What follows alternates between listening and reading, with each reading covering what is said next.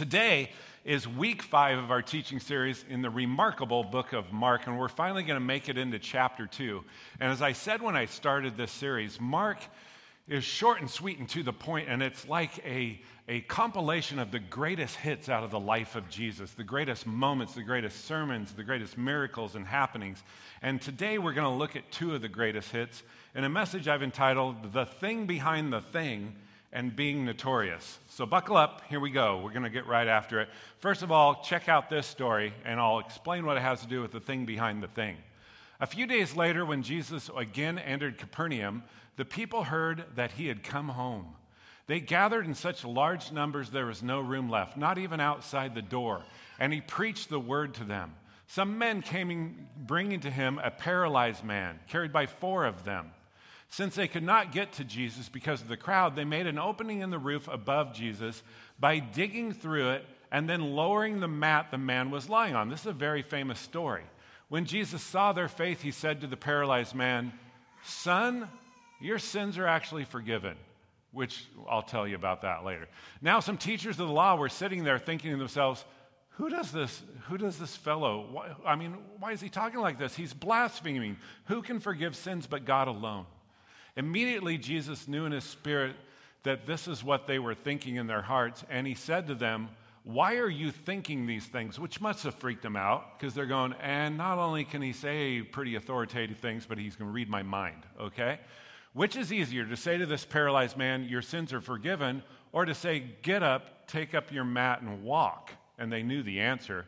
But I want you to know that the Son of Man has authority on earth to forgive sins. So he said to the man, I tell you, get up Take up your mat and go home. He got up, took his mat, and walked out in full view of them all. This amazed everyone, and they praised God, saying, We have never seen anything like this. All right. It seems so odd, at least when I read the story, it seems so odd to me that when Jesus first lays eyes on this man that had been lowered down through a hole created in the roof of this house by his friends and is on the floor, the first thing he says to him when he lays eyes on him is says, "Hey, your sins are forgiven." what? What? Can you imagine how his friends felt looking through the hole in the roof and they hear him say, Your sins are forgiven? They must have been incredulous. Are you kidding me, Jesus? Are you kidding me? We went through a lot of trouble to get him to you. We're going to have to pay for this hole, okay? And yet, the first thing you say is, his sins are forgiven? I mean, that's nice and everything, but we're hoping you could do a little bit more than that. Like, for example, help him to walk again, because in case you haven't noticed, he's paralyzed. But Jesus is getting to the heart of the matter here. He refuses to just deal with the externals in this man's life. Imagine you go to your doctor and you have two issues. First of all, you have a rash like poison oak on your arm that's quite visible. But you also have a compound fracture in your leg, and the bone is sticking out of the skin, but it's covered a little bit by your pants, but it's protruding a little bit. Now, when you go into your doctor, if you said, and you can't even put any weight on your leg, you're just crawling, and if you said, Hey, doctor, I got a problem here, he would go, Yeah, you do. And they say, Yeah, I need something for this rash right here.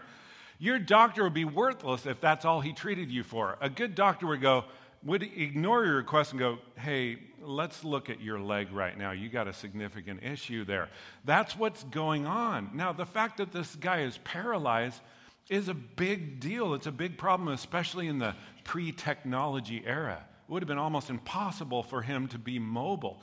But Jesus, in an act of great compassion, saw that there was something else going on in this guy's life below the surface. He was struggling with some sort of sin in his life, and we're not told what, some kind of wrong thinking or attitude or actions. And it was crushing him with guilt and shame. And Jesus sees this and he lets him know he's forgiven. It's an amazing healing of the guy's insides. Jesus didn't ignore the outside, he went on to heal his paralysis. But he didn't, he didn't stop at the visible, he noticed the invisible first. That's how Jesus rolls, okay? Because he always, you'll notice this, I've known the Lord for over 40 years now, and oftentimes Jesus doesn't give you what you ask for, he gives you what you really need. That you don't even know to ask for. He deals with the thing behind the thing that's going on in our lives, just like he did for this guy. And then check this out. He tells the guy, pick up your mat and go home. This seems like a weird request, doesn't it? I mean, why would he want him to take this sweaty, dirty beggar's mat home with him? That seems like an odd request. And some people think, well, it's probably because his friends have made such a raving mess of the house. It was Jesus' way of saying, hey, now that you can walk, can you help us with the cleanup a little here? I mean, at least take your old gross mat home with you. I think there's more to it than that. I believe that this ended up, this mat ended up being a memorial for this guy. As I've told you before, human beings are forgetters. And you're not just a forgetter. The older you get, the more of a forgetter you are. That's just kind of how it goes. But we're all forgetters. We forget people's names. You introduce yourself to a person not even 10 minutes ago, and you forgot their name already, haven't you? You can shake your head or just, yeah, you're lying. Okay, but that's okay. But we forget appointments. I forgot an important appointment this week. We forget anniversaries. We even have some people, my wife being one of them, I'm not putting you to shame. This is probably normal okay? But some people have two alarms in, in the morning, don't they? One alarm is to wake you up, and the second alarm is to actually remind you to go to work this simple little detail you'd forgotten about in the last 20 minutes that you've been awake, okay, or hour, however long it takes you. We need help remembering stuff. This is why we have holidays to remember important events. We have plaques to remember important people. We even have Things like historical markers on the edge of the road to remember important cultural things in our society. Some people, maybe you're one of them, it used to be if you got your tonsils taken out, the doctor would go, Hey, do you want them in a jar? You can take them home. You can remember what happened to you today. Stuff like that. These are all memory aids, they're memorials. This guy had his mat. It was sweaty and gross and dusty, but it was a memorial nonetheless. The mat would have helped him remember the remarkable thing that Jesus did in his life that day. Not just the physical cure of his body, but the fact that he got rescued from the crushing weight of the guilt and shame in his life. Every time he would have looked at that mat, if he kept it in a closet at home or leaning up against the wall, he would have said, Oh, that's right. My sins are forgiven. My sins are forgiven. I'll put a comma there, but let me ask you a question. We're family here, and so be honest with me. How many of you on your phones have at least 500 photos saved on your phone? Can you just raise your hand? Oh, golly. Okay, no, keep them up, okay? I just want to know what I'm dealing with here, okay? How many of you, and be honest with me, have over a thousand? You're amazing. Okay, you can put your hands down. That amazes me. I have 157. That's how many I have. You know why I have 157? Because something has to be really special for me to save it. I don't take 48 pictures of my dog sleeping, okay? I don't do that.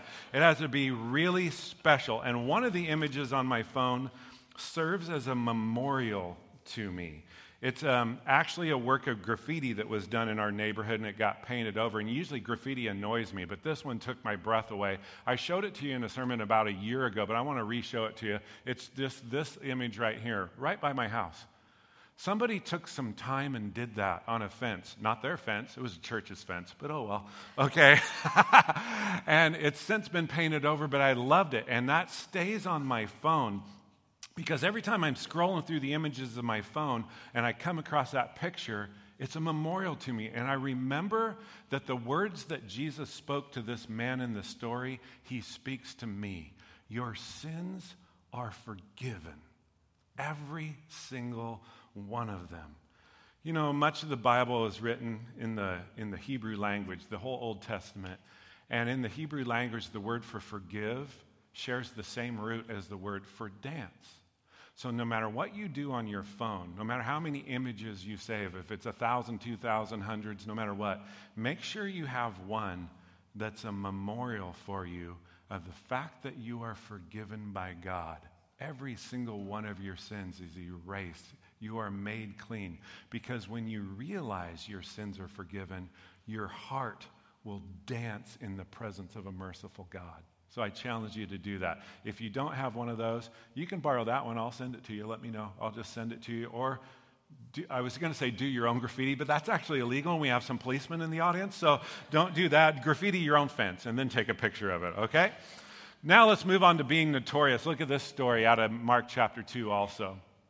While Jesus was having dinner at Levi, also named Matthew, many tax collectors and sinners were eating with him and his disciples, for there were many who followed him. When the teachers of the law um, who were Pharisees, saw him eating with the sinners and tax collectors, they asked his disciples, Why does he eat with tax collectors and sinners? On hearing this, Jesus said to them, It's not the healthy who need a doctor, but the sick. I have not called to come the righteous, but I've called to come, I've come to call sinners. Interesting, okay? When we read this story, we should be able to relate to both the parties in this, Jesus and the tax collectors. And let me explain. I'll start with Jesus he was having dinner with a bunch of tax collectors. Now, remember, in this time, to go to dinner with someone was far more than a social nicety. When you went to dinner, as soon as you crossed the threshold of their house, it was believed that you entered into a significant relationship with them. A friendship, a bond was formed because you were breaking bread together.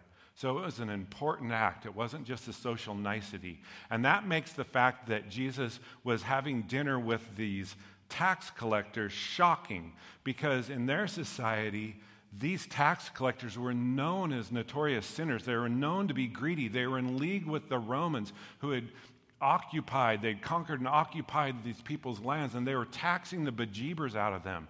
The taxes on the Hebrew people at this time, on the Jewish people rather, at this time, were up to 70%. So these tax collectors were viewed as like white collar criminals. And in early, Jesus, in early Jewish teachings, it was believed it wasn't a sin if you lied to a tax collector. Lying is a sin, but not if you lied to a tax collector because they're such scum, the lie doesn't count if you lie to them. Don't try to get away with that, by the way. Hey, I lied to that person, but they're a scum. I'm sure God's okay with it, okay? It just doesn't work. And here's Jesus going to a dinner party with a group of these notorious sinners, and he's basically announcing to the whole world, These are my people. These are my people. I love that. I want to show you a line from a poem by Rumi. Look what he says Forget safety, live where you fear to live, destroy your reputation, and be notorious. Jesus was destroying his reputation by eating dinner with this group of notorious sinners. And I believe with my whole heart, he's inviting us to do the same thing. He's inviting us to go to places and hang out with people that'll make the holier than thou Christians with their constipated faith that's forged in legalism disapprove of us. That's what he's inviting us to do. Don't try to protect your reputation, destroy it for the sake of love. Be notorious. Love people that are on the naughty list. You'll not only have a blast and you'll form a lot of brand new friendships, but you'll get to know Jesus on a deeper level. Because catch this when you imitate the behavior of Jesus, being notorious like he was, your eyes are open to see him. I, want to say that again because it's so true. It's been so true in my life. When you imitate the behavior of Jesus, your eyes are opened up to who Jesus is and what he's really like. Ah, so you want to grow closer to God? Great. That's a great goal. Be notorious. Love like he loved. All right? Now, let's look at the tax collectors. Yes, they were notorious sinners, but you got to tip your hat to them because look what they did. They invited Jesus over for dinner. They knew they were sinners. Some Christians think they have to be the sin police and they have to let people know all about their sin. No, you don't. Do you need to know about your sin? Of course you don't. You're already quite aware of it, okay? These people were aware of the notorious sin in their life, of their greed and their lying and their cheating and whatever they were doing, all right? But they didn't let that sin in them, those flaws, that failure, keep them away from Jesus. All of us have some notorious bits about our life, don't we? Let's be honest. Some of you in here are notorious worriers. You're notorious for it. You catastrophize every difficulty that comes your way. You make mountains out of molehills every single moment of your life. You spend most of your life living in the land of what if and going to the worst case scenarios, all right? You're notorious warriors. Some of you are notorious grudge holders. A friend of mine, we were having a discussion in our house the other day. She just killed me. She looked at me and some other people in the room. She was so honest. She goes, You know, I have an extensive you're dead to me list. And she's a believer. She loves the Lord with all her heart. She's a godly human being. But she's basically saying, I know I need to forgive these people, but I don't want to right now. So I just stick them on the you're dead to me list. I have five people on my you're dead to me list right now. Actually, I have seven. Two of them got off, and then this weekend they went back on. so so I, it's actually seven. So I know what she's talking about. It's so easy to be a notorious grudge holder. Some of us are notorious gossips. And we do it, we rationalize it by saying, you know, I'm only telling you this juicy bit of information about this person so you can pray for him. That is a chocolate covered turd, ladies and gentlemen. That is an awful thing wrapped in a candy coating to make it seem like it's okay when it's not. And some of you are in that category. Some of you are notoriously grumpy. You are notoriously grumpy. Nothing makes you happy. If a litter of kittens tumbled out of heaven and danced and sang all the single ladies or some song like that just for your pleasure, you would still be angry and grumpy. You would go, Oh, that's great, God. Why couldn't you send me puppies? Or something like that, okay? We've all got our issues. We've all got our rough edges. We've all got our failures, our flaws, our sins, our notorious bits. Some of our notorious bits are quite a bit darker than the things that I mention here. But that's why I want to share an amazing quote out of a book I read probably about eight years ago. And I want to put it up on the screen. Think about your life and this quote The more of me I keep in hiding, the less of me is actually participating in the relationship. And I love that there's a cactus there because you're thinking to yourself, I got these prickly parts that people wouldn't want to be close to the more of me I keep in hiding, the less of me is actually participating in the relationship. This is true of all relationships, even our relationship with God. God refuses to love us by the slice. He loves us completely. And in order for us to love Him completely back, we have to, we have to offer our whole selves to God, even the notorious parts, the parts that we'd rather keep hidden from all people and even from God.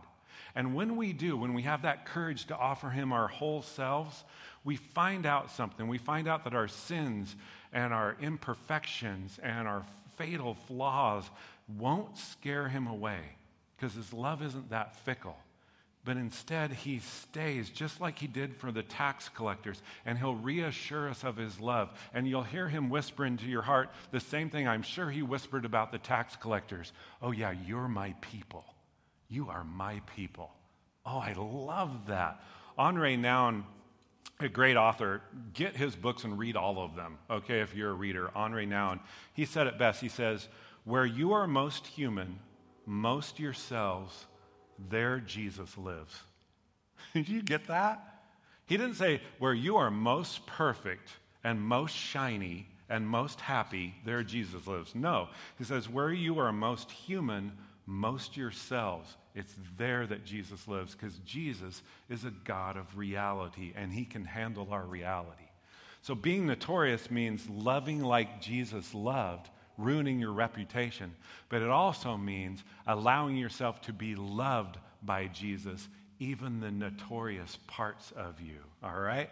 Let me pray for us today. I want to close with this. And I'm going to ask you to do something. We never do this. So if you're a newcomer today, I never do this. Well, I can't say never, I'm doing it today. But we rarely do this. But we are a community here, and Scripture says when you, when you pray, and especially when you need some healing in your life, to call for people and they'll lay hands on you and you'll be healed. So I'm going to call, I'm going to just ask you to do something difficult. Lay hands on each other right now. Can you grab hands? And as I'm praying, can you be praying for the person next to you? Because you don't, God knows, but you don't know what they're carrying. And some people in this room are carrying some physical illness. Some people in this room are carrying some, some guilt and shame that's crushing them. And I wanted to pray for us today. So let me pray. God, for some of us, Lord, we need healing. We're sick. We've gotten some diagnosis that's scaring us to death right now, Lord or we've got something that's been hanging on and, and physically it's just sucking the energy and the life out of us, Lord. And Lord, I don't understand all about healing. It's way above my pay grade, Lord. But I make everybody in this room, Lord, a candidate for healing right now. And we pray just like you did for the man that was lowered through the roof, Lord, that you would heal our physical bodies, Lord. Thank you so much for that, God. That's beyond us, but it's not beyond you. So we ask that in faith, Lord. And also, Lord, if there's some people in here that are holding on to some guilt and shame and it's crushing them, could they hear these words from you? Not from me, but that, could they hear them from you right now? Your sins are forgiven. Your sins are forgiven. If that's you, let your heart dance in the presence of the divine today. And go get a memorial today that'll remind you of that truth. And God, please help us to have the courage to be notorious, to go to places and to love people that will ruin our reputation with the hyper religious crowd, Lord. And as we imitate you, may we experience more of you. And lastly, God, we know you you love us completely. So we bring our whole selves into our relationship with you, even the notoriously negative parts. And I've got a lot of them. You know all about my you're dead to me list. I am aware of that, Lord. But I even bring that to you. And thanks, Lord, that none of our sins, none of our failures and flaws ever scare you away. You just look at us and say, You're my people. Thanks, Lord. We rejoice in these things today. In your name we pray. Everyone said? Amen. Amen. Have a glorious week. We're going to continue Mark next week, but this Wednesday,